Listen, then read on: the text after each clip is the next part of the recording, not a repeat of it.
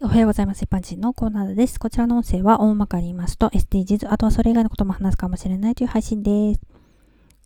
え、国や企業の大きな活動と私たち一人一人の行動が合わさって、そして全世界が取り組めば、なんだかすごく大きなことになりそうな気がしませんか？それが SDGs だと思ってます。えー、今回は、えー、仕事は楽しいですか問題についてです。え皆さんご存知ですかね ?2021 年に今日の仕事は楽しみですか？という文字だけの広告に批判が相次ぎまして、SNS で炎上したっていうことがありました。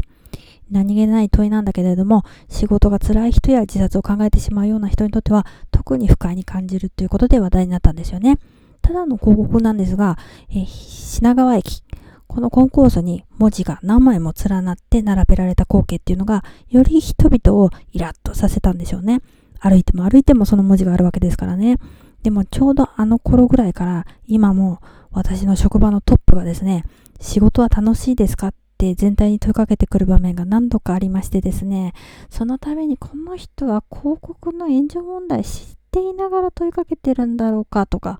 何なんだこの人はって思っちゃったりします。